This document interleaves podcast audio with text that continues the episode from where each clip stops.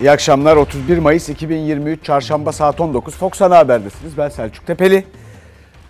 Siz Fox Ana Haber'desiniz. Bu arada gözlerde yeni kabinede. Bakalım kimler bakan olacak?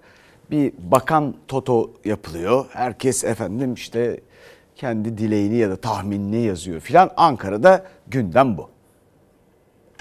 Kabinemizin oluşmasından sonra süratle bizler ziyaretlerimize başlayacağız. Gözler yeni kabinede kimlerin olacağına çevrilmişken Cumhurbaşkanı Erdoğan Turizm ve Sağlık Bakanları dışında tümü milletvekili seçilen mevcut kabine üyeleriyle son kez bir araya geldi. Kabine açıklandığında ve milletimizin ah işte diyeceği bir kabineyle karşılaşacağız. Beklentim benim de ümidim bu. AK Partili Hayati Yazıcı oluşacak yeni kabineyi böyle tarif etti. Cumhurbaşkanı Yardımcısı Fuat Oktay ve 16 bakan artık milletvekili. İçlerinden milletvekiliğinden istifa edip yeniden kabinede yer alacak isimler olacak mı bilinmiyor. Erdoğan'ın son kabine toplantısında yola devam edeceği isimler varsa onlara da bildirmesi bekleniyor. Sayın Cumhurbaşkanımız bu değerlendirme yaparken meclisteki e, sayısal çoğunluğu ve bu çoğunluğa dayalı komisyonlarda konuşlanma kriterlerinde dikkate almak suretiyle bir tercihte bulunacak diye düşünüyorum. Mehmet Bey'e özellikle görevler düştüğünde söyledim. Mehmet Şimşek kabinede ekonomi yönetiminin başında yer alıp almayacağına ilişkin sessiz. Ama Bloomberg'in haberine göre Amerika'nın Türkiye Büyükelçisi Flake'in ev sahipliğinde düzenlenecek ve diplomatların da katılacağı toplantıyı programındaki beklenmedik bir değişiklik gerekçesiyle iptal etti.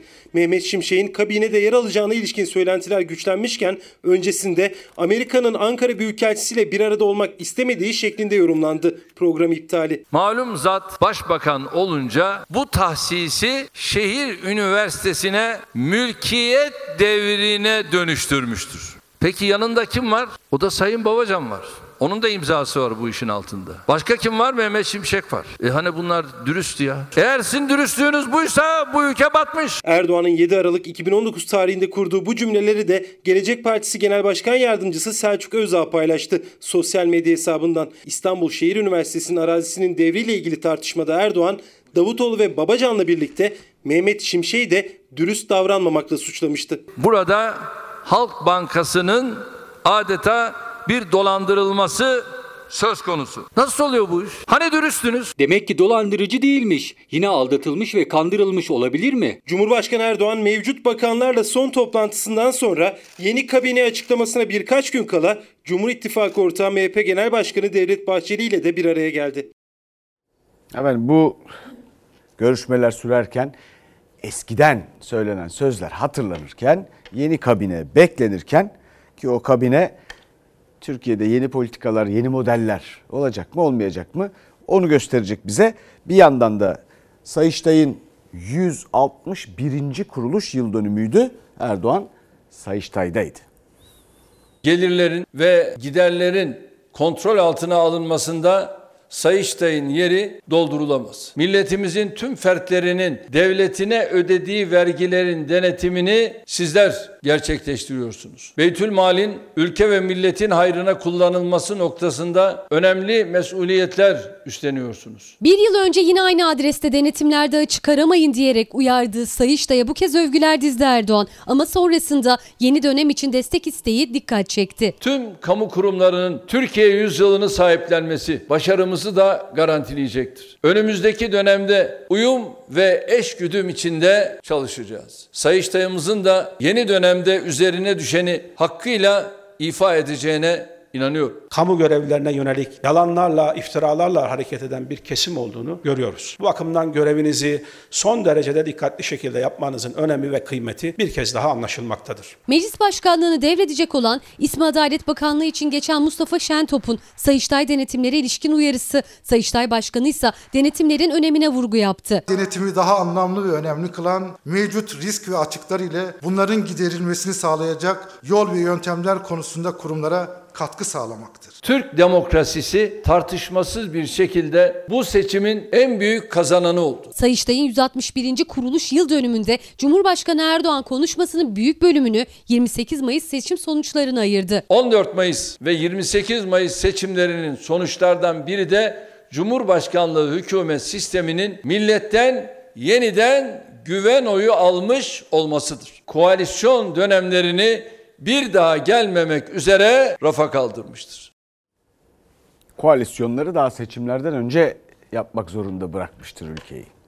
Ve güveneyi alıp almaması meselesi de epeyce üstünde düşünülmesi gereken bir konudur. Çünkü seçmenin hangi nedenle oy verdiğini tam olarak bilmek, böyle yorumlamak en azından pek mümkün değil. Bir kıymetli izleyicimiz demiş ki, sevgili Selçuk Bey toplum olarak hepimiz hastayız ve kaygılarımız var. Şimdi Tam da bu haberin başında ne dedim? Sayıştay'ın 161. kuruluş yıl dönümü dedim. 1862. 1862. Efendim Yargıtay 1868 yanılmıyorsam Mart 1868. Ee, Danıştay o da Mayıs 1868. Bakın bu kurumlar. İlk anayasa 1876 bu ülkenin kurumları giderek yıpranıyor. Ama sadece bu ülkenin kurumları yıpranmıyor. Bütün medeniyet hikayemiz içinde yarattığımız kurumlar yıpranıyor. Osmanlı'nın 19. yüzyılı çok ilginç bir yüzyıl. Hep çok karanlık diye bakılır filan ama bütün bu kurumların kökleri oradadır. Şimdi dolayısıyla böyle toplum olarak kaygılarımız var. Ya olabilir, olabilir ama bakın o kanuni esasiden sonra kurulan 1876'nın sonunda kurulan e, Meclisi Umumi ki iki kanadı vardı onun. Ayan ve Meclisi Mebusan. Ondan sonra beş kere kapatıldı. En son İstanbul'u işgal eden işgal kuvvetlerince hani diyorlar ya demokrasiyi dürtüyor bunlar, demokrasiyi istiyorlar o yüzden baskı yapılıyor. Yok o ferman bunun için çıktı. Efendim atılımlar yapıldı filan. E niye kapattılar o zaman? Niye kapatıyorlar? Birini Rus baskısıyla kapattık. En son kapandığında işgal kuvvetleri İngiliz'i, Fransız'ı, şusu busu onların baskısıyla kapandı. Fakat 6. kez açıldığında Türkiye Büyük Millet Meclisi'ydi. Demek ki açılıyormuş. Bizim kurumlarımız kuvvetler ayrılığını, demokrasiyi destekleyen onun temeli olan kurumlarımız o kadar basit, o kadar efendim dünden bugüne olmuş şeyler değil. Onların bir kökleri var, bir toplumsal altyapıları var. Dolayısıyla bu bir defa bu kadar kaygılı olmanızın önüne geçmeli. Öyle olmalı. Ama tabii biraz ne olmuş ne bitmiş ona da bakmalı. Hepimiz bakmalıyız yani. Millet Meclisi dediğimiz az bir şey değil. Her 50 bin yurttaşa bir vekil seçiliyor Osmanlı'da filan. Bayağı bir sistemi var yani öyle basit şeyler değil. Hatta Avrupa Parlamentosu'na kadar dünyanın gördüğü belki en kozmopolit meclisti. 5-6 tane dildeydi tutanaklar. Neyse. Bu kurumlara gözümüz gibi bakmamız lazım. İçinde olanların da bakması lazım. Bu kurumların hepsi çok değerli. İçinde olan şu anda görev yapanların da aynı titizlikle bakması lazım. Efendim şimdi geçelim bir de muhalefet tarafına. Kemal Kılıçdaroğlu seçimden sonra o yani yaptığı seçim akşamı yaptığı konuşmadan sonra ilk kez konuştu. Nasılsınız? Gayet iyiyim sağ olun. Yarın da MYK'nız var ama e, bir değişim herhangi bir neler beklemeliyiz? Onu önce oturup arkadaşlarımıza karar vermemiz gerekiyor. Seçim gecesinin ardından ilk görüntüsü ve ilk sözleri Kemal Kılıçdaroğlu'nun gözler yol haritasının ilk adımı olan MYK toplantısında tüm MYK üyelerinin yani genel başkan yardımcılarının istifasını istedi Kılıçdaroğlu. Yeni atamalar için Ekrem İmamoğlu'nun iki gün üst üste verdiği değişim mesajlarına da genel başkan yardımcısı Bülent Tezcan yanıt verdi. Öğrenilmiş çaresizlikler benim defterimde yok. Biz o dünyaları artık değiştirmek istiyoruz. Bundan sonra da partide bir dönüşüm ve değişim e, gerçekleşecekse bu Sayın Kemal Kılıçdaroğlu'na rağmen değil onunla birlikte ve onun önderliğinde olacaktır. Yürüyüşümüz sürüyor ve buradayız. Sayın Kılıçdaroğlu'nun liderliği oturmuştur. Şu anda yapılması gereken Sayın Kılıçdaroğlu'nun liderliği etrafında güçlü olmak, onu güçlendirmek. CHP listesinden meclise giren Mustafa Sarıgül Kemal Kılıçdaroğlu ile görüştü. Kılıçdaroğlu'nun yerel seçimler öncesi genel başkanlığı bırakacağına ilişkin bir işaret almadığını söyledi. Bugün itibariyle parti içi bir tartışma yaratmak, iktidarın ekmeğine yağ çalmaktan başka bir şey olmaz. Özellikle ilk seçimde sandıklara sahip çıkamadık. Bu eksikliği kabul etmek zorundayız. Bu eksiklik varsa benim de eksikliğimdir. Ben çünkü parti meclis üyesiyim. 192 bin sandığın tamamına egemen olduk. Doğru söylemiyoruz yani. Sandıklara egemen olamadık diyen parti meclis üyesi Gökhan Günaydın'ın yenilenecek MYK'da yer alacağı kulislerde konuşuluyor. Gökhan Zeybek, Aysu Bankoğlu, Yunus Emre, Ali Mahir Başarır'ın da isimleri yeni genel başkan yardımcıları arasında geçiyor. Kulislere göre Muharrem Erkek, Ahmet Akın, Bülent Kuşoğlu, Faik Öztrak, Veli Ağbaba ve Gülizar Biçer Karaca da koltuklarını koruyacak. CHP Genel Başkanı Kemal Kılıçdaroğlu'nun milletvekili olmadığı için dokunulmazlığı sona erdi. Hakkında düzenlenmiş fezlekeler Anayasa ve Adalet Komisyonu raflarında bekliyor. Cumhuriyet Başsavcılıkları 28 adet fezlekeyi iddianameye dönüştürerek kamu davası açabilir. Daha önce açılmış ancak dokunulmazlık nedeniyle durdurulan davalar kaldığı yerden devam eder. Bizim siyasetimizin ibresini fezlekeler belirlemedi. Fezlekelerden korkmuyoruz. MHP'li Fethi Yıldız'ın Kılıçdaroğlu'nun dokunulmazlığı kalktı fezlekeleri işleme alınmalı açıklamasına CHP'den yükselen tepki. CHP listelerinden meclise giren ittifak partilerinin vekilleri ise yola kendi partileriyle devam etmek için düğmeye bastı. Meclis başkanlığına dilekçeler verildi. Yemin töreninde kendi partimizle yemin yapacağız. Ama burada beraberce Millet İttifakı yine aynı şekilde birlikte yürümeye devam edeceğiz. Çünkü 10 ay sonra bir belediye başkanlığı seçimleri var. Onlar yetkili kurullarda görüşülecek ve karara bağlanacak hususlar. Seçim işbirliği, ittifak ve koalisyonlar yaptık. Bundan sonra da yapmaktan çekinmeyeceğiz. Millet İttifakı 2024 yerel seçiminde de birlikte mi hareket edecek? İttifaktaki parti sayısı azalacak ya da artacak mı? Zaman gösterecek. Evet Mustafa Sarıgül parti içi tartışmalar e, iktidarın ekmeğine yağ sürmektir diyor ama iktidarın ekmeğine yağ sürmek muhalefetin yeni fikirler üretememesidir. Yeni fikirler hem de öyle efendim biraz bekleyerek şöyle böyle değil. Yani yeni fikirler gerekiyorsa zaten ihtiyaç varsa dışarıda millete danışarak, sorarak, içinde yer alarak onların bunu anlamak mümkündür. O yeni fikirleri de öyle bekletmek falan olmaz. Şimdi yeni fikirler üremezse ben size söyleyeyim ne olacağını, ne olduğunu ya da biliyoruz. E, seçim akşamları seçim programı yapılır. Efendim Anadolu Ajansı'na göre, Anka'ya göre, Anadolu Ajansı'na göre, Anka'ya göre Hızır idi, Yunus idi, Hızır idi, Yunus idi gider. Evet, şimdi bir de İmamoğlu davasına bakalım efendim. Gece demeden, gündüz demeden çalışan ekibin lideri Neymiş efendim? Ekrem İmamoğlu'nun seçimden sonra kabarmış defterlerine bakacaklarmış. Bu millet sana yedirmez, yedirmez bu millet. Kılıçdaroğlu'nun kaybettiği seçim sabahı hemen CHP Genel Başkan adaylığı veren mesajı atmasının altında istinaf mahkemesinden aldığı bir haberin etkisi olduğu söyleniyor. İmamoğlu istinafın cezasını onadığını öğrenmiş. Süreç devam ediyor. Sanırım sonra te- te- temiz boyutu da söz konusu olabilir. İktidara yakın gazeteci Abdülkadir Selvi, İBB Başkanı Ekrem İmamoğlu'nun hapis cezasının istinaf mahkemesi tarafından onandığını ve İmamoğlu'nun da bunu öğrendiğini iddia etti ama AK Parti Genel Başkan Yardımcısı süreç devam ediyor dedi. Hürriyet gazetesi yazarı Selvi, İmamoğlu'nun avukatı Kemal Polat'a ulaşmadan gündeme taşıdı iddiayı. Polat ise iddiayı yalanladı.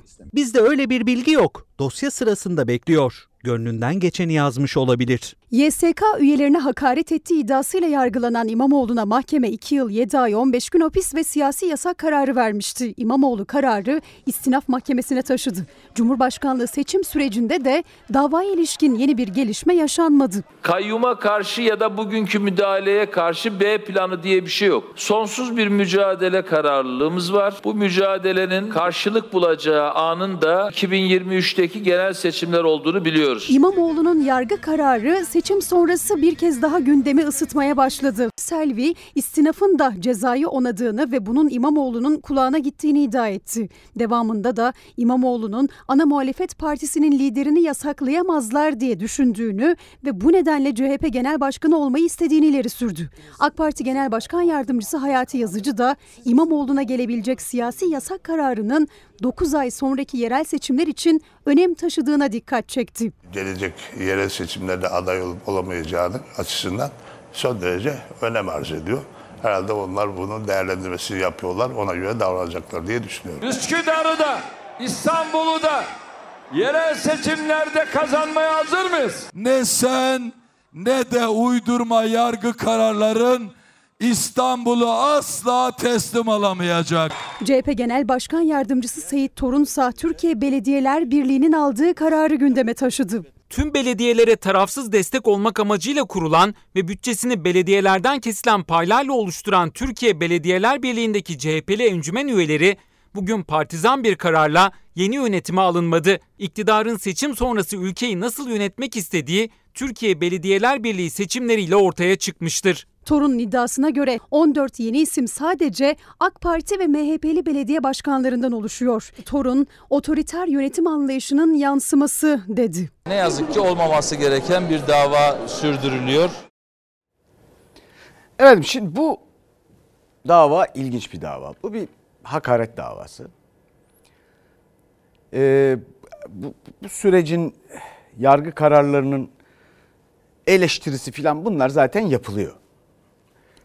Fakat ben başka bir açıdan bakacağım. Türk siyasi tarihine şöyle bir göz atarsanız böyle bir e, yargı kararı ya da böyle bir karar sonrasında Ekrem İmamoğlu'nun siyasi kariyerine ciddi bir bu kararı destekleyenler kimse ciddi bir yatırım yapmış olurlar.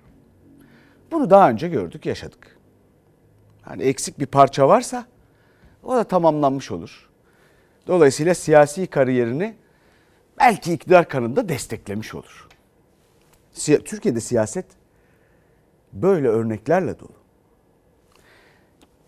Peki bakalım şimdi bir de yani seçmen vicdanı da bu tür durumlarda Türkiye'de hep birbirine benzer şekilde tecelli ediyor. Ona göre kendini belli ediyor.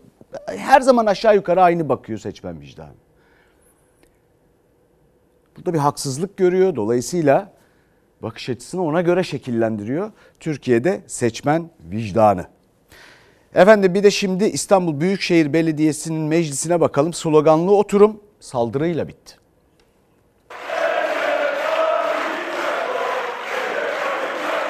Meclisimizi bugün tribün haline de getirdik.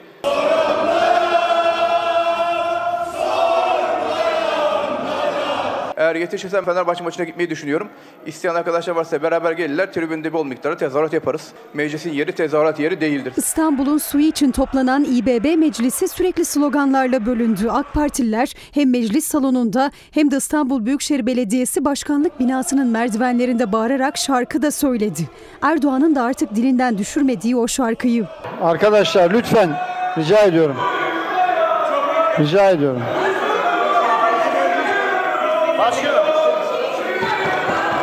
Başkanım gerçek arkadaşlar sakin arkadaşlar gerek yok. Arkadaşım kimdi bilmiyorum ama umarım yani hayatını sahnelerde şarkı söyleyerek kazanmıyordur. Umarım mesleği bu değildir kendisinin. Yer İstanbul Büyükşehir Belediye Meclisi Mayıs ayı olağan İSKİ Genel Kurulu için toplandı aslında. Ama 16 milyonun yaşadığı İstanbul'un meclisinde AK Partili meclis üyelerinin gündemi Cumhurbaşkanlığı seçimiydi. Zafer naraları atıldı.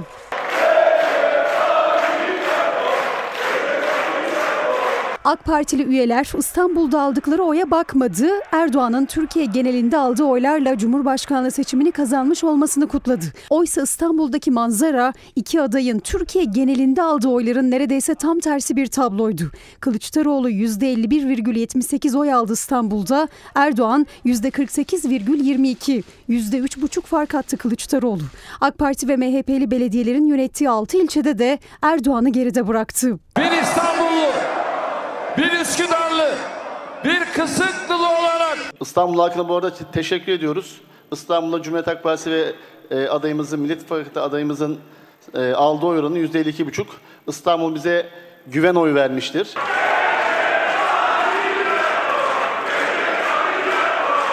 Ben 21 sene bu ülkeyi yönetmiş bir siyasi partiden yani biraz daha olgunluk beklerdim açıkçası. Ne olursa olsun burası Türkiye'nin ikinci büyük meclisidir. Türkiye'nin ikinci büyük meclisinde sadece bu görüntüler değildi bir ilk olarak kayıtlara geçen. Meclis koridorlarında o sırada bir gazeteci de yumruklu saldırıya uğradı. Meclisin dışına taşan tartışmaları görüntülemek isteyen Medyaskop'un belediye muhabiri Ali Macit, AK Partili meclis üyeleri tarafından darp edildi. Güvenlik görevlisinin sadece izlemeyi tercih ettiği o anları kaydetmeye çalışanlar da engellendi.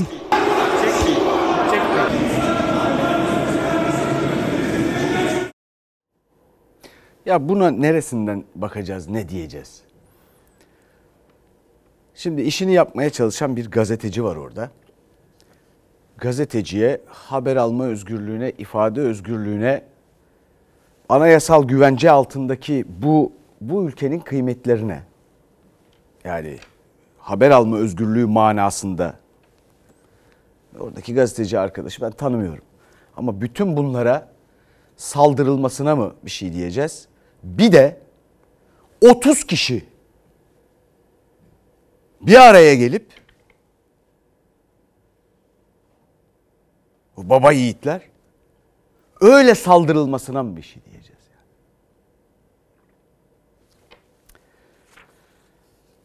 Evet. Bunun bu, bu tür şeylerin takipçisiyiz. Yani bakalım buradan herhalde bir şikayet ondan sonra da bir yargı süreci olacak. Efendim şimdi e, Can Atalay mazbatasını aldı ama cezaevinde. mazbatayı aldığımız gün sonuçlanması lazımdı. Yargıtay tarafından tahliye edilmesi gerekirken halen bugüne kadar ses soluk çıkmadı. Atalay'ın ilgili yani süreç nasıl Arkadaşlar, işleyecek onunla ilgili Teşekkür Sayın ediyorum. Bakan- Bu kadar. Türkiye İşçi Partisi Hatay Milletvekili Can Atalay avukatları mazbatasını aldı, Yargıtay'a teslim etti. YSK'nın resmi sonucuna göre de milletvekili ilan edildi ama mecliste olması gereken Can Atalay hala cezaevinde. Yasalarımıza göre insanın özgürlüğü bir saat bile geciktirilemez. Enis Berberoğlu olayı var. Haluk Gergerlioğlu olayı var. Hepsi de nihayetinde e, tahliye edildiler. Gezi davasından tutuklu avukat Can Atalay, Türkiye İşçi Partisi'nden Hatay'dan milletvekili adayı gösterildi. Milletvekili seçildi. Dokunulmazlık kazandı. Milletvekilleri kayıtlarını yaptırırken, cuma günkü yemin törenine hazırlanırken Can Atalay'ın serbest bırakılmaması siyasi karar diyor avukatı. Yüksek Seçim Kurulu'nun ilan etmesiyle birlikte tahliye sürecinin resen başlaması gerekirdi.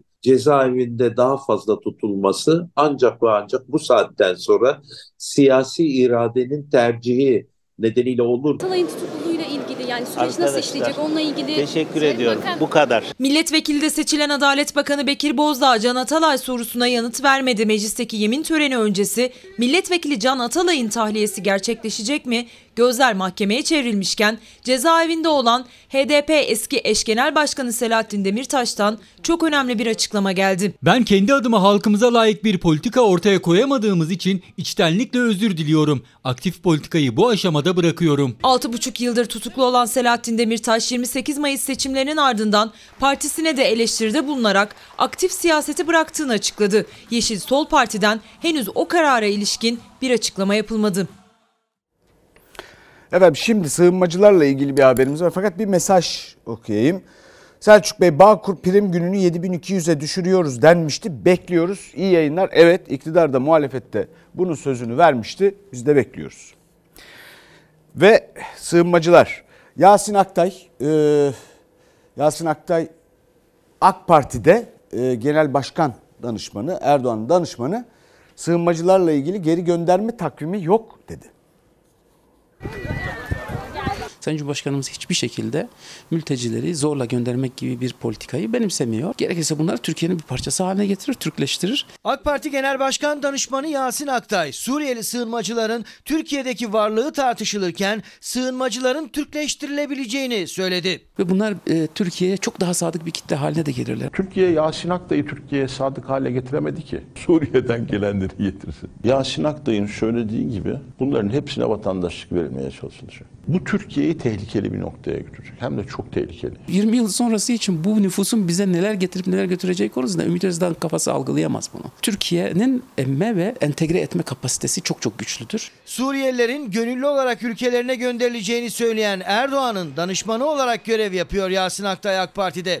İkinci tur öncesi Cumhur İttifakı'na katılan ve Erdoğan'la sığınmacıların gönderilmesi konusunda bir takvimde anlaştıklarını açıklayan Sinan Oğan'ı da yalanladı Aktay. Sığınmacılar ve kaçaklar meselesinde artık bir takvim mevcuttur ve bu takvim en kısa zamanda işlemeye başlayacaktır. Öyle öyle bir şey yok. Yani öyle bir takvim falan, öyle bir program almış oldu. Geri dönüş takvimi falan yok diyor öyle bir şey. Zaten biz de geri dönüş takvimi olmadığını anladığımız için Cumhuriyet Halk Partisi ile destekledik. AK Parti'de Erdoğan'ın danışmanı olarak görev yapan Yasin Aktay'ın sığınmacılar Türkleştirilir, sadık hale getirilir, gönderilmelerine ilişkin takvim yok açıklamaları sığınmacı tartışmasını daha da büyütecek gibi.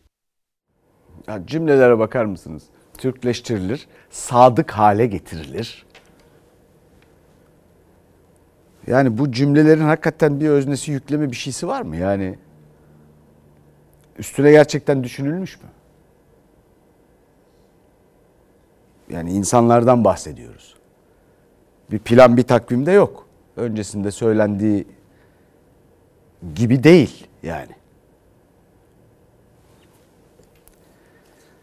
Efendim şimdi bir de ha Nurettin Nebati açıklama yaptı. Bu uçak meselesinden sonra uçaktaki tartışmadan sonra kendini savundu. Bu otobüs mü ya? Yolcu bekliyor. Öyle bir şey var mı? Türk Hava Yolları'nın uçağı burası ya.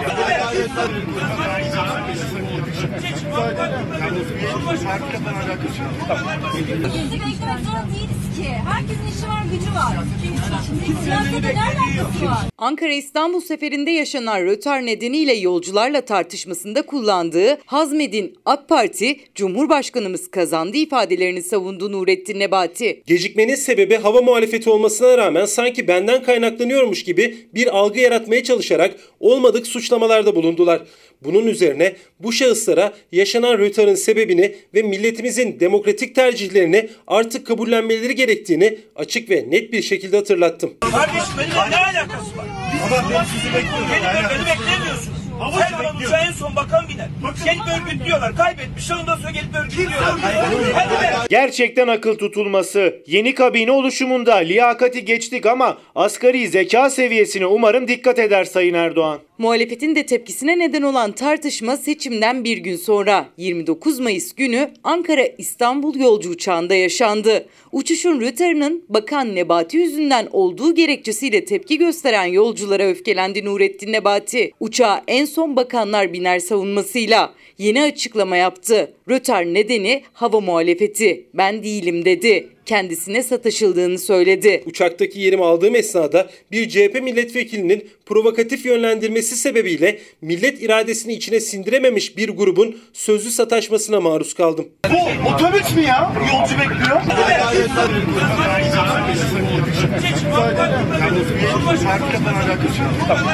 Bizi beklemek zorunda değiliz ki. Herkesin işi var, gücü var.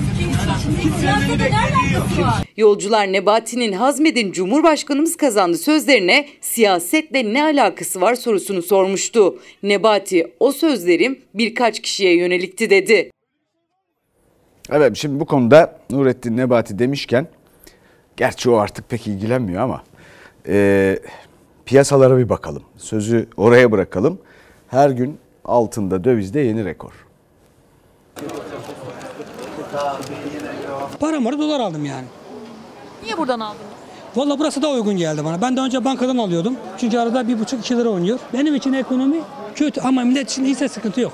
Piyasalardaki hareketlilik sürüyor. Dolar 20 lira 81 kuruşa kadar yükseldi. Döviz gibi altın da yeni rekorunu kırdı. Gram altın ilk kez 1320 lirayı gördü. Kapalı çarşı ve piyasa fiyatları yine farklılık gösterdi. Dövizdeki artış sürüyor. Piyasalarla bankalar arasındaki makassa hala açıklığını koruyor. Şu anda kapalı çarşıdayız ve saatler 2'yi gösteriyor. Kapalı çarşıda doların satış fiyatı 20 lira 90 kuruşken şu anda bir bankadan dolar almak istesek 22 lira 55 kuruş ödememiz gerekiyor. Aradaki makas farkı 1 lira 65 kuruş. Devamlı artıyor. Durmuyor hiçbir yerde. Eskiden bankadan alıyorduk dövizlerimizi, şimdi bankaya yanaşamıyorsun. Acil döviz ihtiyacı olanların bankalara başvurusu sonuçsuz kalıyor. Birçok bankanın düşük meblağ olsa bile döviz talebine yanıt vermediği iddia ediliyor. Ev alma durumu söz konusu olmuştu. Bankadan döviz almam gerekiyordu. Bankadan bana döviz veremeyeceklerini ancak birkaç taksitte verebileceklerini 3-4 defada ancak ödeme yapabileceklerini söylediler. Seçimden sonra tekrar denediniz mi döviz çekmeyi?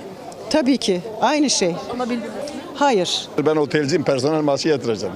Gelirlerimizin %99'u dövizdir yani. Dolayısıyla ay sonu olunca bozup personel maaşlarını yatırıyoruz. Bankada bozsak daha zararımız olur. Burada biraz daha iyi fiyata bozuyoruz. Dövize olan karlı ancak Türk lirası günden güne değer kaybediyor, gelirler eriyor. 14 Mayıs yani seçimin birinci turundan bugüne Türk lirasındaki değer kaybı %4,2. Yılbaşından itibaren ise %8,4 değer kaybetti TL. Bizim aldığımız maaş belli. Biz sadece ne yiyip ne yaşayabiliriz, ekmeği kaça alabiliriz, simidi kaça alabilirizin derdindeyiz şu anda. Ben kapalı çarşıda esnafım. Pırlant işi yapıyorum. Altın ihracatı da durdurulduğu için ve iç talep olduğu için altının da yükselmesi normal. Neredeyse saat saat rekor tazeleyen gram altının fiyatı ise kapalı çarşıda dükkandan dükkana değişiyor. 1375 lira diyen de var, 1385 lira diyen de. Birikim bir yana maaşı ay sonunu getirmeye bile yetmeyen asgari ücretli ve emekli doların altının yanına yaklaşamıyor. Ancak onların da gözleri tabelalarda. Dolardaki artış yüzünden temel ihtiyaçlarının zamlanmasından endişeliler. Bizim için çok zor. Yani emekli memur. Biraz kısıtlı harcıyoruz, kısıtlı yiyoruz. Efendim şimdi bir yeni finans merkezimiz var. Orada açılışlar falan da var biliyorsunuz. Finans merkezimiz var da finans ne kadar var? Finans merkezi açtık. Dünya finans merkezleri sıralamasında 77.likten 90. sıraya düştük. Geçen Mart ayında açıklandı. E, Tahtekale kadar iş yapmıyor orası. Yani göründüğü kadarıyla. E, orada da işler nasıl? Sizin gidip bir bakmanız lazım. Bu ülkenin kıymetli insanları, vatandaşları olarak bankalara faiz için sormak, öğrenmek için, kredi için var mı, yok mu? Efendim işte piyasalar, döviz nasıl al, ver, oluyor mu, olmuyor mu filan bunlara bakmanız lazım. Bir işiniz olmasa bile arada sorun. Çünkü burada biz anlattığımızda yani kafa şişiriyoruz, lüzum yok. Siz bir bakın yani. Bir bakın. Ki zaten pek çok şeyi her birimiz her an yaşıyoruz. Mesela kira. Mesela kira meselesi. Bakın. 2000 liraydı kirası 15 bin lira oldu. Peki ne olacak yani ne yapacak? Başka da bir yığın müşkülü zorluğu var hayatın. Böyle bu ülkede yüz binlerce insan var. Vicdansızlık yani. Normal bir artış yok. Yani ödememi çıkartmakta haklı ama 15 bin liraya vereceğim diye benim iki çocuk var. Benim kiram 2500 lira. Ee, yani bana haber vermeden mahkemeye verilmiş. Kira artışı yapamayacakları için o kadar fazla. Ee, mahkemeye verilmiş tebligatlar yanındaki komşuya yapılmış evime hacize geldiğinde benim dava açıldığından haberim oldu. Şu an ben iki çocuğumla ortadayım. Çadır arıyorum. 2500 lira olan kirasını 15 bin lira yapmak istedi ev sahibi ve iddiaya göre kiracısına haber bile vermeden mahkemeye gitti. Tebligatlarda komşusunun adresine yapıldı. Bursa'da iki çocuğuyla yaşayan kanser hastası Asiye Boyraz. Evden çıkarıldığından eve haciz kararı gelince haberdar oldu. Yasalar kiracıyı korusa da hileli yollara başvuran ev sahipleri karşısında eli kolu bağlananlardan sadece biri o. Türkiye'nin dört bir yanında barınma sorunu tırmanıyor. Bu sıkıntı beni basıyor. Yani eşya topla işte şey yap. Gece kafama takıyorum uykularım kaçıyor. Bir buçuk yıldır burada kirada oturuyorum. Altı ayda bir, bir mazeretle çıkmamızı istiyor. Yüzde yirmi beş zam yaptım ben yılım dolunca da. Hatta gönlü olsun diye de bir tek üstünü yaptım.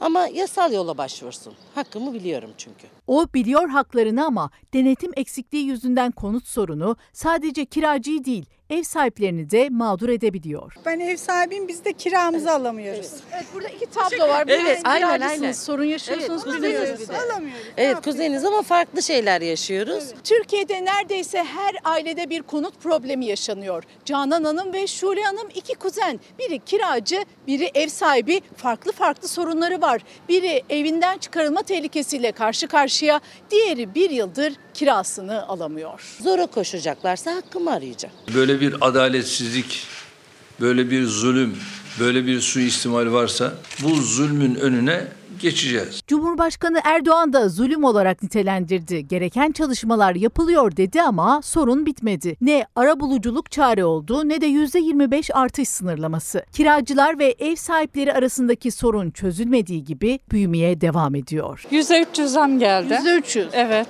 Ne yaptınız? Ödedik mecburen. Çıkma şansımız yoktu. Onun için ödemek zorunda kaldık. Gerekeni yaptı. 125 mi? Yok. O 125 sınırı var. E, var ama herkes 125 mi yapıyor? Yok öyle bir şey. Uyulmuyor mu buna? Kim uyuyor? Niye uysunlar ki? Kim nereye başvuracak? Kime şikayetçi olacak? Kime bir sorununu, derdini anlatacak? Anlatabilen, anlatılabilecek bir kurum yok, merci yok. Nereye anlatacak ki? İyi bir ekonomi bakanı ve iyi bir ekonomi bakanında iyi bir ekibe ihtiyacımız var. Efendim 30 yıl öncesinden iki anahtarı hatırlarsınız. Bir ev bir araba. Bu iki anahtar artık iki anahtar. Kayıp bunlar. Çilingiri de yok. Hani gitsen bir anahtarcıya yaptırayım desen öyle bir haldeyiz ki. Şimdi bakalım bir de otomobile bakalım. O, otomobil kredisi, otomobil. Ne otomobil var aslında ne de kredi. Lüks. Yani şu an e, çok zor alma. Araç sizin mi? E, yok kiraladık. Hani o da e, yani öyle günübirlik. Ben bu aracı bir günlük çıkarabilmek için 1500 TL yakın para ödüyorum. İş icabı bir sağa sola gitmemiz gerekiyor. Değil otomobil satın almak, bir gün kiralayabilmek bile bütçeleri sarsıyor. Otomobil sahibi olmak büyük bir çoğunluk için artık lüks. Sıfır otomobiller hem pahalı hem de piyasada bulmak çok zor. Sıfırını bulamayan ikinci ele ilgi gösterdiği için orada da fiyatlar katlanıyor. Geçen sene 800 bin liraya aldığımız araç şu anda 1,5 milyona satılıyor. Dövizin artışıyla sıfır otomobillere neredeyse her ay zam geliyor. Tüketici geçen sene yüksek dediği fiyatları mumla arıyor. Sıfır otomobil almak özellikle orta ve dar gelirli için artık hiç kolay değil. Çünkü fiyatlar sürekli katlanıyor. Bu sıfır otomobil geçen yıl bugünlerde 497 bin liraydı. Bugünse 900 bin lira ve bu 900 bin liranın 430 bin lirası vergi. Biz bir vergi ülkesiyiz yani hani o yüzden hani vergiyle dönüyor bizim e, ülke. Devlet zaten bizim üzerimizden geçiniyor sadece. Benim araba alma gibi bir lüksüm yok. Ben bu şirket aracı yani bizim için hayal yani öyle şeyler maalesef. İkinci el otomobil fiyatları da çok yüksek. Bu otomobil 2016 model. Geçen yıl 330 bin liraydı. Şimdi ise 600 bin lira civarında. Eskiden orta gelirli bir insan gelip işte yarısını peşin verip yarısını kredi kullanabiliyordu. Artık kredi alma şansı yok. En düşük oranlar şu an 3,5. 3,5'la almak isteseniz bile şu an kredi alamıyorsunuz. Kredi veren yok. Kredi faiz oranları da çok yüksek. O krediye ulaşabilmek de zor. Parası olan otomobili yatırım aracı olarak gördüğü için asıl ihtiyacı olanlar piyasada otomobil bulmakta çok zorlanıyor. Ben yurt dışından geliyorum. Ben yurt dışında yaşıyorum. 25 yaşında gittiğimde yine bu ülke belli bir noktadaydı. İnsanların yaşam kalitesi bir yerde yine de iyiydi. Geldiğim süreç içerisinde ne yazık ki ama ne yazık ki insanlar gün geçtikçe daha da fakirleşiyor. Hangi ülkedesiniz acaba? Avusturya'dayım. Avusturya'da otomobil almak lüks mü değil mi? Çok rahat alınıyor. İnsanlar alıp hasat yapmaya başladılar. Bayiler galerilere vermek istemedikleri halde şahıs olarak gelip alıyorlar artık araçları. Ve bunları alıp 200-300 bin lira karlılıklarla satmaya başladılar arabaları. Gerçekten ihtiyacı olan insanlar mağdur olmaya başladılar. Ev kirasını bile ödemek çok zor yani siz otomobilden bahsediyorsunuz. Asgari ücretle araba almayı bırakın geçimini zor sağlıyor zaten. Yani bunlar tamamen lüks oldu Türk milleti için. Efendim ilk vergiyi koyan Sultan Abdülmecit'ti. Kemikleri sızlıyordur şimdi bu kadar dolaylı vergi, bu kadar adaletsiz vergi adaletsizliği. Nereden aklıma geliyor şimdi? Allah Allah. Allah Allah. Efendim e, pişmandır yani o kararı aldığına. Yani şu ÖTV'yi falan görse nurlar içinde yatsın. Efendim şimdi gelelim e, vize meselesine. Dün de bahsetmiştik. Sanata da vize yok. Sistemli bir biçimde bir engelleme, vize kısıtlaması değil artık vize zulmü diyorum ben. Alman konsolosluğuna yaptığımız Schengen vize başvurum redle karşılaştı. İlk defa hayatımda bir ülkenin konsolosluğundan red yanıtı aldım. Sanatçılar, iş adamları, turizmciler de vize reddiyle karşı karşıya. Türkiye, Avrupa Birliği ülkelerinde vizesiz seyahat hayali kurarken artık vize alabilmek bir hayal haline geldi neredeyse. Vize randevusu yapan iki kişiden biri red yanıtı alıyor. Eskiden bin e, kişiye randevu verilirken şu anda bir kere beşte biri. 200 kişiye randevu veriliyor. Bu randevu süreleri yani bir haftalardan 10 günlerden 3-4 aylara çıkmış vaziyette. Eskiden %10 civarında olan red oranı da 2023'te de %50'ye yakın bir red oranı vardı. Alman devleti bana dedi ki senin ülkeme gelmeni istemiyorum. Ülkeme girmeni istemiyorum. Çünkü senin buraya gelme, ülkeme sığınma, burada mülteci olma, iltica etme olasılığın çok yüksek görünüyor. Yani Türk vatandaşlarını aslında biraz şüpheli şahıs olarak görüyor artık Alman devleti. Ünlü sanatçı Onur Akın daha önce defalarca gittiği halde son başvurusunda red yanıtı aldı Almanya'dan. Bir diğer ünlü isim Volkan Konak da başvurusu reddedilen isimlerden. Konak da üst üste aldığı iki redde sosyal medyadan tepki gösterdi. Türkiye'ye giriş yapan, sayısı belli olmayan ne olduğu belirsiz kişilere vatandaşlık verildiğinden artık Avrupa'ya bile vize alamıyoruz ve Almanya'dan iki kez vize için ret aldık. Hemen hemen bütün Türk sanatçılarının ortak sıkıntısı. Dışişleri Bakanlığı yetkileri. Bu durumu çöz- çözmek zorundasınız. Türk vatandaşlığının eski itibarını geri getirmek zorundasınız. Müzik yorumcuları meslek birliğine göre neredeyse yurt dışında konser vermek isteyen sanatçıların tamamı vize engeliyle karşı karşıya. İş dünyası ve turizmciler için de durum farklı değil. Tur şirketleri aylar öncesinden uçak ve otel ödemesi yaptıkları halde müşterilerine vize alamıyor, turlar iptal ediliyor. Türkiye Seyahat Acenteleri Birliği Başkanı Firuz Bağlıkaya'ya göre ortaya çıkan maddi zarar çok büyük. 80 euro resmi ücreti var vizenin. 80 euro çok ciddi bir para. Bir de VIP müracaat diye bir şey çıkarttılar. Bu 300 euro. Bu 400 euro, bu 500 euro. Böyle yaparsanız önden sıra alıyorsunuz ama yine de kabul oranınız %50'ye yakın. Peki paramı geri alabilecek miyim? Hayır onu da alamazsınız. Turu organize etme motivasyonu seyahat ajantaların yok artık. Çünkü o kadar fazla riske girip o kadar para kaybetti ki insanlar kimse cesaret edemiyor artık. Neden? E çünkü organize edersiniz. Ailenin iki ferdine vize çıkıyor, çocuğuna çıkmıyor. Para nerede? Vize nerede? Efendim neticeler. Bizim ülkemizde uygulanan politikalar, vatandaşlık politikaları Yasin Aktay'ın bahsettiği hatırlıyorsunuz önceki haberlerde bunların neticeleri ya da en azından neticelerinden biri. Sebeplerden biri muhtemelen. Başka sebepler de vardır herhalde. Efendim bakalım deprem bölgesinde eşya kurtarma çilesine. Kaçıncı katta oturuyor? İşte şu birinci katta, dükkan üstü. İçeri girdiniz mi? Elbette girerim. Kızım için canımı atarım bile ya. Üç komşusunun can verdiği, ailesinin hayatını zor kurtardığı o binaya aylar sonra girdi. Depremin 115. gününde eşyalarını alabilmek için çadırda süren yaşam mücadelesi kolay değil. Çok zor bir hayat yaşıyoruz. Şuradan buradan bir şeylerle geçinmeye çalışıyoruz. Ailesiyle birlikte enkazdan çıktı. Adana ve Mersin'deki tedavi süreçlerinin ardından Hatay Defne'ye döndü. Çadırda yaşamaya başladı. Aylar sonra kendini toplayabildiğinde en büyük acıyı yaşadığı yere döndü Esra Beyazgül. Evine gitti. Eşyalarımı almaya geldim ama e, komşudan rica ettim benim eşyalardan çıkaramadığım için. Yan komşudan istedim.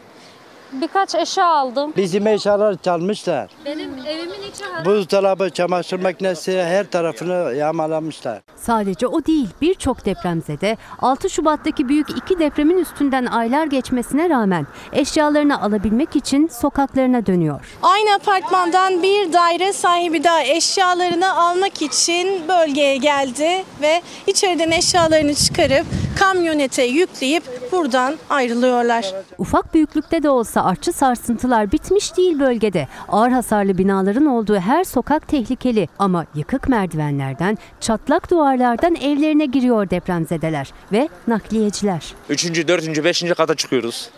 E, görüyorsunuz zaten binayı. E, ya tabii mecburen yani mecbur. Ekibim sağ olsun. Cesaretli bir ekibim var. Cesaret dedikleri bir eşya için enkaza dönen binalara girerek canlarını tehlikeye atmak aslında.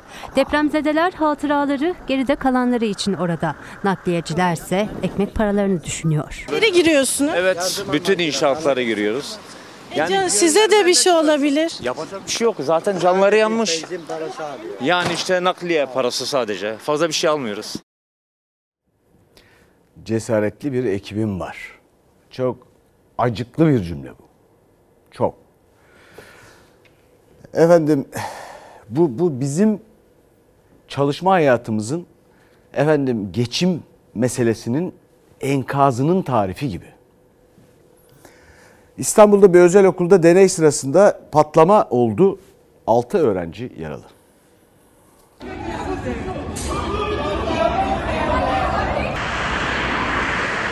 Kimya dersinde deney tüpü patladı. İkisi ağır 6 öğrenci yaralandı. Yüzlerinde derin yanık olan öğrenciler tedavi altına alındı. Deney sırasında öğrencilerin başında öğretmen olmadığı iddia edildi. Açıklama yapacak mısınız yetkililer? E, Açıklama yok galiba. Yok.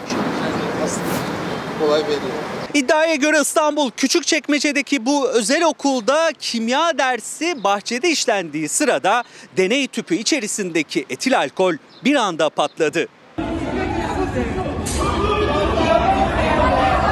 Patlama sırasında öğrenciler büyük panik yaşadı. 9. sınıfta okuyan 6 öğrenci yaralandı. Okula gelen ambulanslarla vücutlarında yanık oluşan öğrenciler hastaneye kaldırıldı. İhmal iddiaları akıllara geldi çünkü iddiaya göre ders sırasında, deney sırasında öğrencilerin başında kimse yoktu. Ve patlamayla birlikte toplam 6 öğrenci yaralandı ve 2 öğrencinin yüzünde derin yanıklar oluştu ve o öğrenciler yoğun bakımda tedavi altında.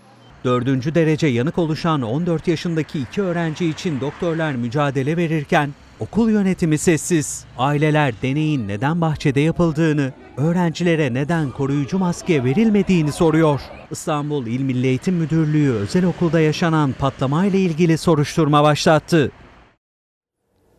SMA'lı bir yavrumuz Elfin Su zamanla yarışıyor. Eflin Su'da bizim mucizemiz. O yaşamak istiyor, o direniyor.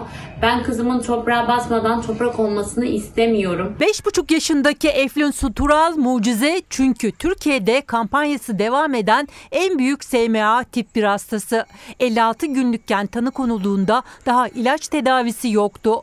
Şimdi ise hayatta kalabilmesi için tek şansı yurt dışında uygulanan gen tedavisini alabilmesi. Dubai'de yaş kriteri kaldırıldı, kilo kriteri devam ediyor. Şu anda 20 kilo olan Eflin Su'nun 21 kiloyu aşmaması gerekiyor. Kızım bir kilo daha alırsa tedavi şansını tamamen kaybedecek. Eflin Su'nun tedaviye alabilmesi için 1 milyon 878 bin dolar yani yaklaşık 40 milyon liraya ihtiyacı var. Valilik onaylı kampanyayla paranın %67'lik kısmı toplandı. Küçük kız için zaman daraldı. Kalan %33'lük kısmının toplanabilmesi için ailesi destek bekliyor. Evladım hem açlıkla hem artan döviz kuruyla mücadele ediyor. Sizlerin desteğine çok ihtiyacımız var. Nisan ayından itibaren e, ilaçla ilgili maalesef hastalarımız tedarik sorunu yaşıyor. Yine SMA hastaları ilaçlarına erişemiyor. 2012 yılında yurt dışı ilaç kapsamında bulunan Spin Raza ile ilgili yapılmış olan AGÖK Anlaşması 01.03.2023 tarihiyle son bulmuştur. Söz konusu anlaşma kapsamında getirilen stok Nisan 2023 sonu itibariyle tükenmiştir. Halihazırda merkezimiz bünyesinde stokta söz konusu ilaç yoktur. Türkiye'de devletin karşıladığı ilaçla ilgili ise SMA'lı çocukların ailelerine İbn Sina Sağlık ve Sosyal Güvenlik Merkezi'nden bu mesaj geldi. Geri ödeme kapsamındaki ilaç için nihayet ruhsat alındı ama AGÖK yani Alternatif Geri Ödeme Komisyonu'yla ilaç firması arasındaki toplantının sonuçlanması bekleniyor. Bu yüzden ilaç getirilemiyor. Stoktaki ilaçlar da tükendiği için hastalar bir aya aşkın süredir ilaca ulaşamıyor. Devletten beklentimiz ilaç krizinin bir an evvel çözülmesi, Aileler üzgün, dernekler tepkili. Çünkü zamanında kullanılamayan ilaç SMA'lı çocukların tedavisini geriye götürüyor. Yurt dışında bu tedavi alıp yürüyebilen hastaları görüyoruz.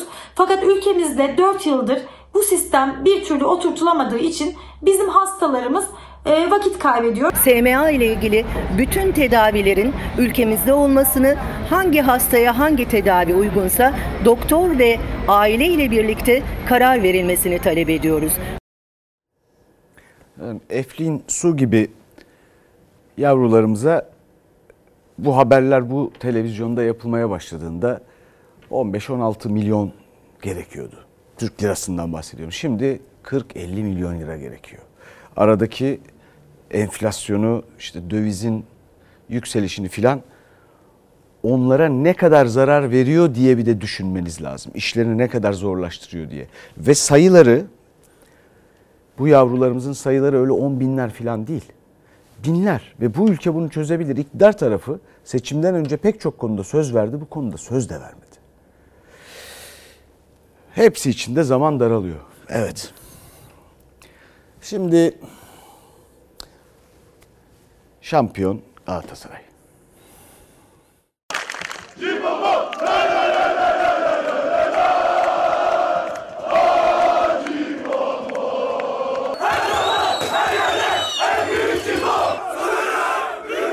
Caddeler, sokaklar boylu boyunca sarı kırmızıya boyandı. Galatasaray 23. kez şampiyon oldu. Cumhuriyet'in 100. yılında bu kupayı Ankara'da kazanmak bu anlamda benim için e, çok değerli, bizim için çok değerli. Spor Toto Süper Ligi'nin 36. haftasında Galatasaray Ankara gücünün konuğuydu. Sarı Kırmızılılar 4 birlik skorla ligin bitimine 2 hafta kala Fenerbahçe derbisinden önce şampiyonluğunu ilan etti. Her şey çok güzel. İyi ki varsın Icardi. İyi ki varsın Galatasaray. Galatasaraylı futbolcular maçın bitiminde teknik direktör Okan Buruk'un basın açıklaması yaptığı odayı basıp Buruk'u ıslattı. Bu sene Galatasaray şampiyon oldu. Herkese kutlu olsun. Sarı kırmızılı taraftarda şampiyonluk sevinciyle tüm yurtta sokaklara döküldü. Çok çok mutluyum ya. Çok heyecanlıyım. Galatasaray. Çok mutluyuz. Bekliyorduk zaten. Cumhuriyet'in 100. yılında en çok bize yakıştı. En büyük coşku takımın İstanbul Florya'daki tesislerindeydi.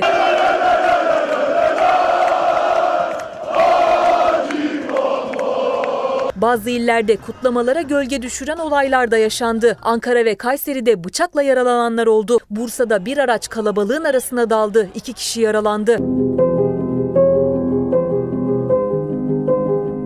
Sosyal medyaya yüklenen bu görüntü ise yürekleri ısıttı. Sokakta karşılaştıkları Fenerbahçeli taraftara sarılıp sevincini paylaşan sarı kırmızılılar izleyenlere futbol kardeşliktir dedirtti.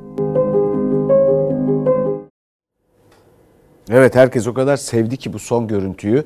Biz de tebrik ediyoruz ve bir kısa bir reklam arasına gidiyoruz. Bu arada gündemden fırsat bulunamıyor filan ama siyasetin şunun bunun çok üstünde bir meselesi var dünyanın çevre. Yeni bir rapora göre türlerin %48'i yok olma tehlikesiyle karşı karşıya. Efendim o canlılar olmadan insanın olmasına imkan yok. Bizden sonra Adım Farah var sezon finaliyle. İyi akşamlar, iyi seyirler. Her köşesi cennetin